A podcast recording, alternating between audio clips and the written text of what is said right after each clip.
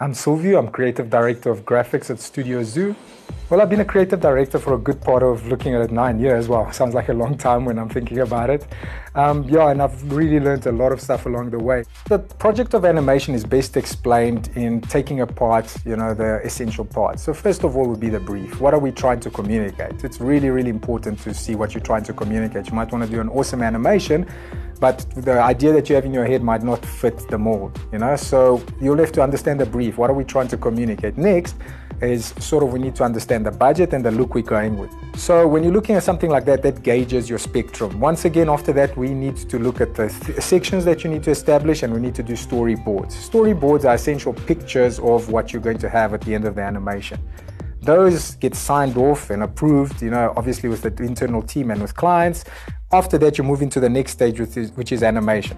So a lot of those things, the fundamentals, people forget about. But you know, people when they're listening to stuff, they're not looking at it from our point of view. They're looking at it from a viewer's point of view. So those need to be in place. After that, when everything is sorted, we do the final mix. We put the animation together with the voiceover, with the special effects, with the sounds, and then we package it all together, ready to go on air.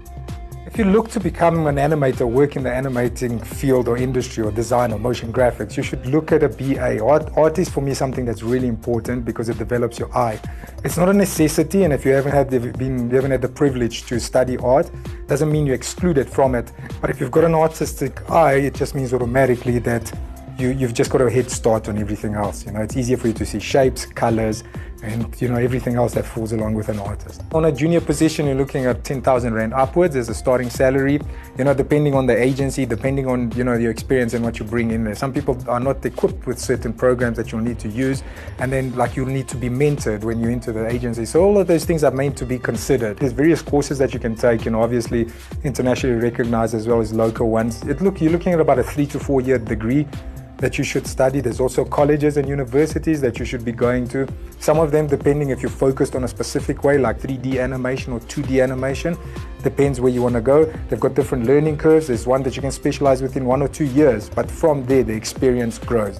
There's two different ways you can go. You can go for a big agency, which is like, you know, one of those huge agencies with like 200 to 300 plus, you know, uh, employees. Or you can go to a medium or smaller enterprise, which what happens in a medium, smaller enterprise is a lot more individual attention. You might gain a lot of experience in one, you might gain a lot of experience in another one. So you have to just say to yourself, what is the type of work I want to get into? Is it advertising? Is it motion graphics? Is it special effects? Is it movies?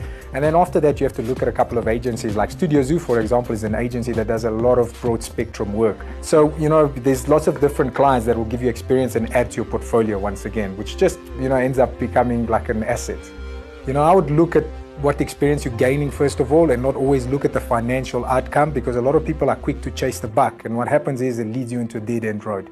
So look at what experience you get. Maybe you're going to a company you're not earning the biggest salary but those two years will give you a great portfolio that you can now do a huge financial leap into the future. You need to have patience and you have to really love it you get those really late nights where sometimes you can sit until up until one in the morning or two in the morning. And if you don't love what you do, you're really going to be like, wow, I'm actually sitting at one in the morning. If you're doing something that you love, every day is a holiday.